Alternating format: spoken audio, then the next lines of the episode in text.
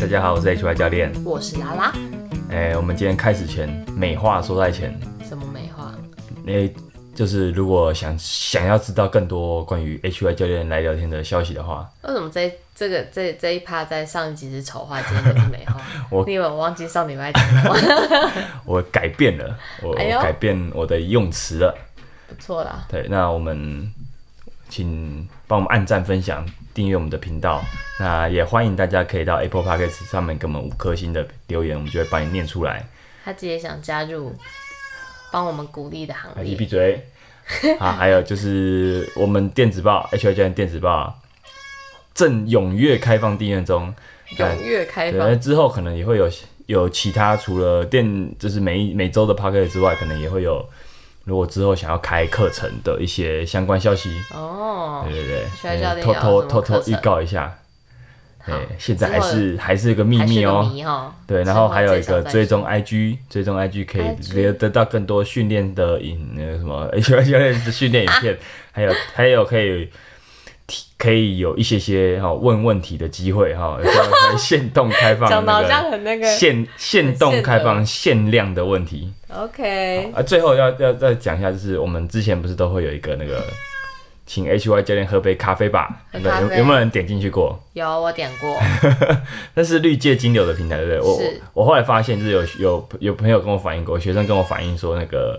现在点进去会有问题， 所以我我呃哦出我哎现问题， H Y 教练在这周所以我们很久没有喝到 咖啡，是因为这原因。也许是这样哦。嗯，了解， H Y 教练在这周，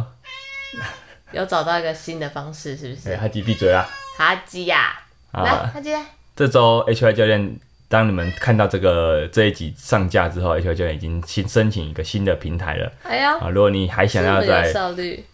还想再补 H Y 教练的喝喝杯咖啡的话，哈，请请拉拉主持人喝杯咖啡的话，欢迎请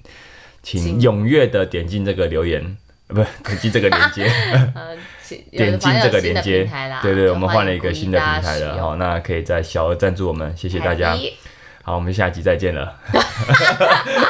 好，没有啦，这就是你的这集美化是不是对我讲，而且我先把那个一些每次的开场跟结束会讲的东西先讲完哈。那最后再来就是、哦也不是最后，我们现在今天要开始聊聊这个东西哈。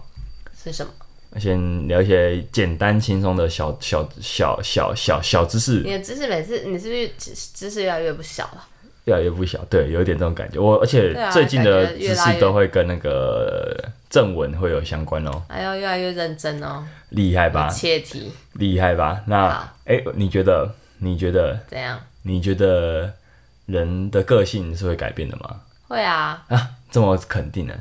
一定那为什么啊会？有那种什么“江山易改，本性难移”的说法？你觉就得？看当事者愿不愿意吧。看当事但者是如果就时间的状态来看的话，应该都是会改变，时间的讨喜吗？淬炼这样好不好？会改变哦。那你对啊自己觉得自己嘞，或是你身边的一些长辈啊、朋友啊，尤其尤其是长辈，或是你自己，你觉得你在三十岁前后，因为最常说的说法就是说三十岁之后人的跟性格随就龄定了性了。你觉得有这件事吗？嗯，定个六八成吧，随便打，六八成，对你啊说就是什么可东西能六六八成成或八成是固定的，哦但是其他的细节可能会改变，我是哦不负责任推测啦。好，你的大概大胆推测是六八成。那你觉得嘞？比如说，如果是年纪比较大的，年纪比较大哦，你的身边的长辈啊，或是前辈啊，你有觉得在这些人身上个性很难，转转对变，啊对，你会觉得他们都一一就是个性会很固定在那边嘛？还是觉得说，哎、其实有些人他们蛮开放性蛮强的，他可能但年开纪不放小性，也是一种个性啊，没错，哎就是他很开放啊，嗯那你他你讲的没错。对啊，他对啊，你帮我回答到一个重点，就是我们哦不好意思，我讲到我们一在个重点了，在讲这种东西的时候，其实就要一定要探讨，就是哎、诶其实这是最近我在看一本书叫《个性》，个就叫个它性，叫做就叫两个个字性哦，，就叫个性，蛮有个性的一本书，它这边叫对名字叫个性。我那讲一下我就包哈吉，好，太吵，你继续讲。个性这部分，他讲到其实他这本书在探讨，就是说我们人的个性到底会不会改变。那当然啦、这种论战到底是先天还是后天的论战，其实是不管在学界或者哪一种学科都长期都有的。那其实它先在有鸡还是先有蛋？对有点像这种感觉。那在第二章节里面，他就就探讨了人到底哦个性是这怎么么详改变的，细然后还有还有一部分就是说，到底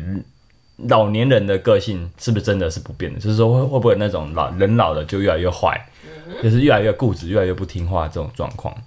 对，啊那里面很常用的一个叫五五大人格特质，呃，外向性、开放性、认真严谨、神经质跟亲和和善这五大个性。所以我们刚刚讲的那种比较开放的性格，其实它就是常见的那种心理学在做人人格特质分类的其中一种。呃那他们各种各国家都常常会做这种研究，就是到底人的个性会不会改变，还蛮好玩的。因为我们这些五大个性，其实五大性格都可以透过一些问卷调查的一些题目中得到一些答，就是一些，比如说你答，你有做过性向测验吗？有你你答某一个问题，你的回答如果是是，那你可能就会接近外向多一点，得一分；外向减一分，嗯，这种感觉。总之啊，我们就讲一下好了。那在这个德国的一个社会经济调查就指出，吼，这还有二十五趴的七十岁老人、七十岁以上的老人，他们有改变性格特征的现象，就是说他可能在去年，哦他在两年前的回答跟他现在回答改变了。那改变的话就，会这个他的回答的改变之后，就会影响到他的个性的特征，其实是可能有改变改变的。对啊，那其实我们今天聊这个，就是要告诉大家一件事，就是你身边的长辈可能没有你想象中的这么难以改变。那对，哎用词是不是很保守？哎、有点保守，怕有长辈来听。没有啦，这个频道的听众都年纪都还蛮低的，大概跟我们差不多，对啊，那所以说，其实我们在生命中，人在生命中各个阶段，它都充满了很多改变的契机。其实为什么说人到个年纪比较不容易改变？其实最大最大原因是因为当你环境定型了。不管你今天的年纪是几岁，其实都不容易改变。就是你会发现，有些有的同学，有的你以前的同学，可能他常他都住在同个地方，过的生活就很稳定的话，他其实他发现个性可能就会越来越越来越塑形成一个样子。我们人其实都需要各种挑战、各种刺激、各种压力，让我们变成是另外的人，所以才会有那种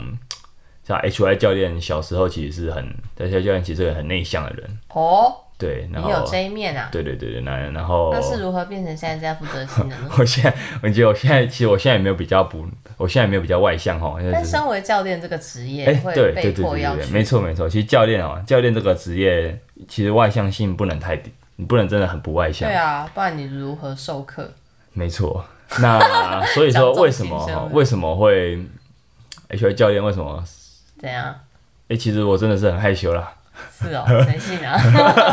好啦，就是为什么？其实我觉得就是当你挑战在你面前的，你就是得去面对它。嗯哼，所以就是一个我选择了什么样的工作，也会也会让我的个性再有一些些改变。所以等于有点被迫有正视这个问题。呃、应该说你当你开始要去做一些你的工作，就是要强迫你要去跟学生有好良好互动的时候，嗯你可能就是会去做。但当你去做了之后，你会得可能你会得到正面回馈，可能你在一开始的时候会发现得到的回馈不是那么好，有时候会觉得啊，怎么讲话那么尴尬。嗯哼也是会有这种负面然后回馈现的在时讲候，啊话就不尴尬嘛？呃，看状况。我觉得常还是有蛮多就是尴尬时刻出你现。觉得你觉得跟我讲话尴尬吗？对啊，真的假的？你因还为会就尴很尬？冷啊。我很冷哦、对啊，哦你 H Y 教练来聊天，我觉得我下次可以剪一个那个就是尴尬特辑， 就是接不下话 的事。接不下话，其实我们都没有，我们都没有剪呢，我们都是直接没有，我没有下后我置下的。次就给一个紧急啊，给就一个任何剪不下话、沉默的片刻。好好好，好那请大家踊跃踊跃期待喽。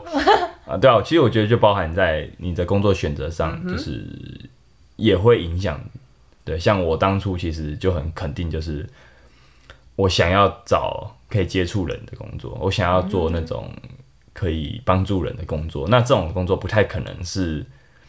呃，你不太可能是说你很内向，或是你都不你都不和人互动可以做到的。但想帮助人有一派是文书派啊，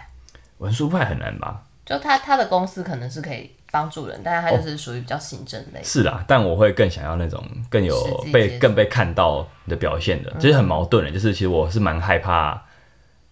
呃，那种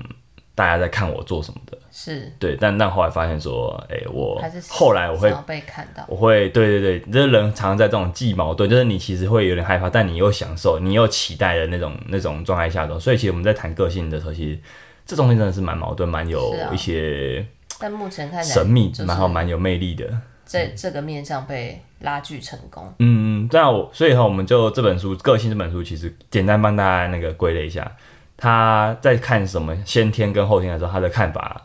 蛮 蛮公道的啊、公道就是说，呃，我们甚至他会说遗传啊，就是因为他用很多双胞胎的实验，他有嗯还有根据很多双胞胎的实验去看，说我们可能真的有大概一半的个性是先天的，啊，但是不要小看那一半，另外一半后后天天的的影响改变。嗯，对对对。那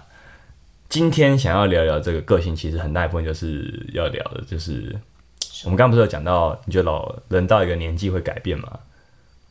就是比较比较难，对不对？相相对难一点。是对，在我的工作，我在做教练嘛，在这一两年，我们发现了很多，呃，可能是长者他们的生命中突然做了一件他们可能永远就是没有在他们在以前没有想过他们会做的事，是，虽然可能不是他们决定要做的，是他们的儿女建议他们的，但有没有儿女建议自己哎决定要做的也有哎、吗但真的很少，真的超少的。那他为什么会要哎、做？到底做什么呢？大家听众朋友还不知道哎、要不要公布答案？公布答 案，就是 做什么呢？来从事激励训 练。对，那那个就叫什么？呃，引法族训练。引法族你可以说就是训引练法族训练，或是中高龄中高龄训练。中高也有一个说法叫哦终身训练长者哦，就是说你你其实就是活到老练到老。嗯哼，对，这些这些说法都在都是在讲同一件事情，就是说呃，我们训练这件事，前几集年龄对对不限年龄。那前几集我们是谈过女性是不是特殊族群这个、啊、这个、这个这个问题嗯是，现在要谈就谈就是另外一个特殊族群，呃，中高龄者。中高中高年龄者，是他们算是一个特殊族群，我觉得就毋庸置疑了，对就没什么好怀疑，因为一来状态对他们本身的装身体状态不会是可能跟你我都有差，是对对，那再来就是说他们本身。呃，像女生，我们那时候有谈到为什么她是一个特殊族群，很大一个原因是因为她们本来去参加这个运动的人就比较少。嗯，女性本来尤其哦，在历史最早期，她们甚至是不被预设为是可以运动的人。的族群对对对，那到现在现当然时代在改变嘛，到现在他们越来越多的女性参与运动，但他们运动的类型，你说去健身房的女性其实是真的是这几年才变多的，是可能这十年内哦，可能在嗯那这以前真的会去的人都是少数，你去的话可能大家都在看你，对现在可能也 是啦。对，那那那相对于呢，你就更不用说，你有在健身房看过六十岁以上的人吗？有超欸级少吧？哦，对了，你在之前在北健嘛，对啊，好可以讲了哈，可以啊，这有看过吗？感觉有一些是那个以前的选手了，哦，那就不能比了。对啊，就是你 知道到老还是持续训练，他他怎么练？他呃咦，就没有这样了欸，有这样他嘶吼吗？ 没有，他非常的有气定神 闲，然后还是看得到那个锤的皮下有着肌肉哦，真的很哦强哎。，那那其实这种就不能算是一般的哦，对啊，他不是一般的人长者，对啊，因为一般的长者是没有在做这这种健身训练，其实对嗯太少太少了。你说这种东西真的是，呃，我觉得啦，以在我大学的时候，真的会去健身房的人，很大部分都是练健美的为主的，嗯健所美以族群健美就跟什么比较有关？体态，嗯大部分的长者其实已经接受自己身体老化，就是身体会变得必然的不是那么的对，不是那么的说一定跟年轻人是不一样的。他不太可能会因为说我今天想要身材变好而去健身房，这个太太太他会做，他年轻就去做，太不合理了， 太不合理，而且会已经会觉得说健身是一件危险的事情了。对，对，所以我们今天要聊聊就是这样的长辈族群，这样的族群，他们我们有几本书可以给大家当做参考，那同时也有经验还算丰富、还算可以的 HY 教练的第一手的第一手的现场的教学嗯经验分享、大分享。有其多大实这东西真的是突然红起来的，就开始越来越多人在谈呃对长者训练，讲肌少症，而且你知道很好笑，就是很多媒体开始在讲肌少症，可是你会发现点进去之后，他还是会建议说，呃，肌少症怎么预防，可能就还是让你做一些可能你看着有一次，你真的有在练，你就知道这可能没有效果对，不长久的方式在做训练。对啊我妈那的医生也给他差不多的哦那个是建议哈，就是动一动就好，这样对，就有动就好有，动就好，对啊，有所以散说步就好。大家开始知道肌少症，可是到底要怎么解决这个问题，或是到底肌少症是为什么会发生，它有什么样严重的后果？其实我觉得大家认知还不够清楚。可是因为肌少症开始被广为流传了，所以有很多这种健康媒体或是大众媒体都开始在讲，是，只是处方不一定正确，所以我们这边就要连要给几个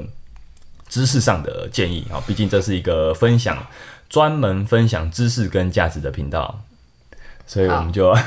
哎这样很冷吗？就是哦，原来我们频道是这个定哎、位啊。对对对，我们的定位是专门分享知识跟价值。好，那所以呢，我们今天就要谈谈，在聊聊我的经验前，我想要先分享几本书给大家。好，最主要就两本书，《杠铃处方》，这是去年出版的。是好，那抗原处方跟另外一本书叫《抗老化》，你需要大重量训练，它是由何老师的呃何书何立安老师，对对对，就是他所在应该是两年前吧， 还一年前还两年嗯前，我觉得时间都还蛮对对，都还蛮接近，都是在最近这一两年的事情。这两本书都同时提到了，当然啦、就是《杠铃处方》是后来才翻译的，嗯，《杠铃处方》这本书是那个谁，那个谁，谁？苏利文 （Sullivan） Sullivan，他是一个急诊医师，他后来从急诊医师转成开健身房的一个教练。他是这个苏利文先生所写的，其实早就有了，他早就早就写了这本书了，所以他其实应该影响了一些国外、哦国外怎么看待呃中高龄者在做肌力训练的一些相关知识了。那当然，这些东西在台湾在国内没有那么普及，算是后来由我们由我们呃怪兽训练，或是说呃有来上过课的几个学员，他们后来就帮忙翻译书，真的很了不起。我觉得翻译书几个人都是做善事，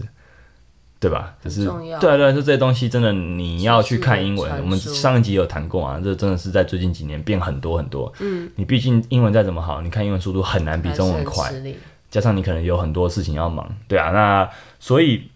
这两本书是我最主要、最主要的背光，这就这一集的背光资嗯料。对，那你这两本书都知道吧？知道啊，你都知道哈，真的对啊很有名，对不对？而且你 有讲过，没有啊塑造一个很有名的张赫老师那本书形象真的很有名，真的哦，你有真的听过其他人在，就是不是不有懂运动的啦哦，，有运动的人呃，但是不不一定是你们系统的人，啊啊啊，是是是，我但们但他就至少是其他系统的都会去知道这本书的就存是在，了解一下，了解对啊一下这样。对啊，我们对，那我们就照实际上啊，杠铃处方是先有的，嗯所以我觉得杠铃处方它本身作者的很多理念也影响着何老师的那本书很多很多。嗯我们先聊聊杠铃处方好了。杠铃处方哈，杠铃处方它其实这本书的标题已经针对了那个现在很多在谈肌少症，在谈老化，嗯，可是得给不出一个好的处方，对不对？哦，杠铃处方这本书已经给出答案了处。方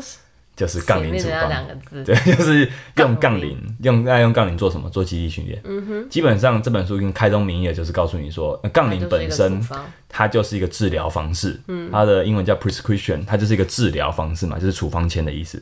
你有想过吗？就是我们的治疗方式，除了吃药之外，其实呃，医疗本身它其实是一直到现代医疗才变成是以药物为主的，或是以手术为主，就是这种比较被动治疗的，或是你说主动被动都好，但它就是一种已经有一个你发生了某件事情才去做，你才去是修补的方式。现代医疗已经慢慢转型成这样了，所以以你知道前这件不是事吗吗？我觉得最早不是诶、欸像是你知道自然医疗、自然医学这种东西，那自然医学可能不是很正统的医学啦。这个方面我不是那么清楚，但在《杠铃处方》这本书里面，其实谈到谈到一个很有趣的概念，叫做我们的生活本身就是一种医疗，药物只占其中一小部分。啊哦，所以其实说医疗到底，我们在看医疗的时候，你就想看到你那些药丸啊，不管是蓝色的还是红色的那些药丸，它就是医疗的全部了嘛？其实不是，其实更多更多是关于我们怎么样更过生广义活。的，对，所以食疗，你知道吗？饮、食可以作为一种疗法，我觉得同样的道理，那训练当然也可以变成一种疗法，那就是把医疗这个概念扩大扩大更。对对对对对，到所以生活的面向嗯，，所以就在最真的是最广广义上来说的医疗，它是包含自然的，就是人怎么和跟自然互动，那就包含你怎么去活动你的身体，是嗯那当然就跟运动有关。那你怎么样去摄取好的食物？多样性的食物，这些都跟医疗绝对有关系。那不管你同不同意啊，这些我讲起来应该都还算蛮合理的吧？ OK 啊，你应该你应该是绝对同意哈，对啊，那所以说，我觉得这本书的标题《开宗明义》就立出了一个很大的重点，就是甚至作者在这本书里面也一直在强调这件事，就是我们都太小看医疗了。现代人都会把医疗限缩成就是你出了什么事你才去做，就太很多时候是来不及的。就包含我们今天讲为什么会有所谓的抗老化这件事情也是一样，老化这件事情是随着时间慢慢很缓慢很缓慢上反正发生的。当我们嗯，可能你三十岁，你有在运动，你可能感觉不太大。但我觉得，就算我们有在运动的人，都会多少会感觉到那种体力没有那么容易恢复。对，我会觉得是这样，就是都没有以前20岁那么对对，以前十几二十岁，我可以在大太阳底下打一个中午的球，我觉得还好。但我现 在， 我会我会有点，是我会有点吃力。但我现在偶尔还是会有这种活动，嗯所以真的会觉得有点好累哦，就是整个已经不像以前打完球可能就整个龟裂把蓝胶饼那呢，了，请不要 在优质的节目里说出奇怪的 话好吗？我觉得哦这个词很好笑哎， 好了，对，就是这种感觉。嗯，然后我同事很爱讲这个词，我就 我就很就很好笑。好，那对我就是会会开始有这种，就是真的是力不从心的样子。所以我觉得再怎么样有在练的人，都会有一种你开始体力没有以前好了，你开始需要保养身体，你开始需要省力，不要什么都开满。嗯，你开始需要这样，那更不用说没有练的，我已经听过太多太多。呃，身边我现在三十了，对，那我已经听过太多太多，不管是比我大还是年纪跟我差不多的人说，他们可能等你到三十岁之后就知道。好哦我现在三十岁，我我我大概也知道是什么状况，就是身体会开始，哎、第一个容易胖啊，当然容易胖，其实后来我们也前几集有知道说，容易胖跟代谢没有关系，对跟你吃太多然后动太少比较有关。生活形态对对，那就是这容易，但是容易胖确实是一个，就是因为你开始会动越来越少，然后吃越来越吃的东西可能没有办法去控制比以前少。对，那再来就是你会比较容易腰酸背痛哦，腰酸背痛真的是太太太多了，文明病啊！对就是你会坐很久，然后你会维持一个姿势你很久，你会有太长的工作，你会有太长的工作时间跟很大的工作压力，是主要主要都是这些东西在改变你的身体，嗯跟你会发现说，你真的会，这是对我们这个年纪的人来说会开始有这种感觉。那再大一点的呢，呃，四五十岁以后哈，我们其实说三十岁好了，肌肉会流失，我们开始会流失有用的东西哦。我们说代谢可能没丧有失代谢可能没有真的变慢很多，可是呃，肌肉会开始很缓慢的流失，从三十岁开始，肌肉这不是要吓大家，就是这个蛮多就是都有研究受指出研究指出的。对，那那你说可能没有感觉，是因为三十岁开始其实是很缓慢的速度啦。嗯那加上你有你有在做一些活动的人本身，可能保持的对，你可以想象我们得我们自己的身体有加分跟负分嘛，嗯这种感觉，你的身体状态会会透过一些方式加分，也会透过一些方式扣分。那我们有在活动，你的身体一直有给它讯号，就是要动的讯号的话，它都有在加分。微加分它，都有在讲，那只是说看你的运动到底是有没有规律，有没有目的性。如果都没有，只是随机的动一动的话，那你能加的东西就有限。是但那会会一直扣分的东西就是时间，嗯，它的造成的有用的东西的流失。你的会流失的东西是什么？很简单，就是肌肉；肌肉很简单，就是骨质。骨质对骨质，尤其是女性，女性停经后会更明显，嗯，会更明显。所以，大很多骨质疏松的患者，很多时候是女性老年女对性对对，就是过了更年期的女性是大众，那神经神经的你的神经控制的的能力也会变差，嗯，就是你开始会有力不从心的感觉，你要用力用不出来。那、当然，我们这个年纪应该不会有这种感觉、哦，你会吧？你有时候打不开罐子， 是力不从心打吗，不开 罐子，这张卡太久啊，要小心哦，你可能有肌少症哦。早在那边我有肌少症的话，那我朋友还得 了啊？对啦，反正我们开始有开始开始有一些东西流失了，所以说杠铃处方其实就告诉我们，你真的为什么你需要的东西，就是因为你有东西开始不见了。嗯，那我们再谈谈说，很流行的一个词叫抗老化，是说到底老化要对抗是要对抗什么？我觉得很重要一个叫做病态老化。病态老化呃，在《告人处方》这本书里面，它其实把老化分类了，就是它其实没有讲健康老化是什么，但其实健康老化太像一种神话，就是太少发生。你有健康老化，我觉得可以说是那种你在你在死前你完全没有遇到什么身体变不好的，就是你身体觉得我不知道你们有这种听过这种长辈，就是他可能走得很安详，他在走之前也没有那种长期卧床，或是身体真的变得很多病、很多痛，没有这种，就是他没有这种状况，还是有这种人，对不对？有啊有啊，但很就少哦会视为一个福报。对，真的是 福报，对啊所以基本上是那种真的是有烧好香才有可能产生的一个没有病痛，对健康，我们叫它健康老化。所以其实老化不是都是坏嗯事，我们到底要对抗的是什么？不是你说抗老化这个词，有些时候会让人误解说，呃，好像我们想要，医美，你知道那个 吗？又有白书里面的护理嘛，嗯，他不想要。呃，他不想要变老，是因为他想要永远维持他的那个力量，是对，所以他就跟魔鬼做交易啊，所以他就得到他的永远青春肉体，但他就变成了魔鬼。那其实这很好，很有趣的。很多人会觉得说，其实在做健身的人是不是都不服老，或是说会不否定自己会变老这件事？实际上并不是。我们在对抗的老化，其实是一种病态的老化。是，这病态包含了哪些东西呢？呃，像是肌少症嘛，啊骨质疏松，这就不用讲了。那其实很重要一点是代谢症候群，就是我们代谢症所谓的三高，嗯，代谢症候群是一个总称，很多时候你的代谢状况变变得一些就出问题了，你的内部你的人体内部出问题了，其实你都可以说是代，就是它就算是嗯症候嗯广义来说很容易符合到代谢症候群里面。那像是内脏肥胖，内脏肥然胖，后或是你的胰岛素有一些失调，嗯，你的荷尔蒙有些失调，或是你的高血压、高血那这糖、些高血脂这些这东西些都东是。西哼，像胰岛素，这是可以靠肌力训练，调整。哎你很会，问哎、真的哦可以啊？为什么你知道吗？因因为胰岛素的控制就是血糖，呃，它有点像是一个呃血糖，就是因为你说血脂什么都可以理解啊，但这些比较激素类的东西，可以，因为肌肉肌肉本哦身是很需要血糖的。胰岛素算是在帮血糖做一个分工，呃，就是说分那叫什么分配嗯，运送。但当你今天根本就没有需要那么多血糖的时候，你还吃下很多东西的时候，你血糖会过多，嗯送不出去的时候就卡住了，卡住久了就阻抗。嗯，这就是为什么胰岛素会失调，最主要就是你根本就没有那么多组织需要，可是一直进摄来取，太多一，直进来，然后对它等对于对去，消化，对，那这变成说你没有东西需要，你没有组织需要的东西，这东西的时候，你透过记忆训啊练，你可以得到很多组一些组织是需要血糖的，需要资源的。这时候，这时候它才，所以为什么胰岛素最最常发生的疾病是什么？糖尿病。是糖尿病，你去看糖尿病的处方，基本上都会很强调要练肌肉。哦，呃，这是很直接的，就是因为这是最直接可以去你说药物本身可以控制，可是它如果都不练肌肉，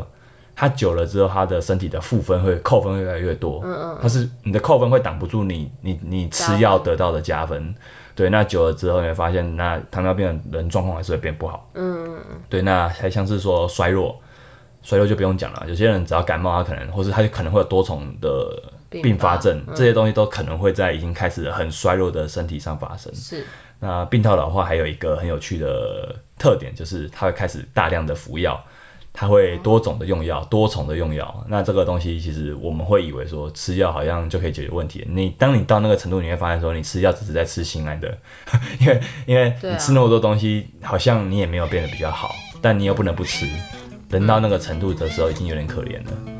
对啊，那这就是我们所谓病态老化。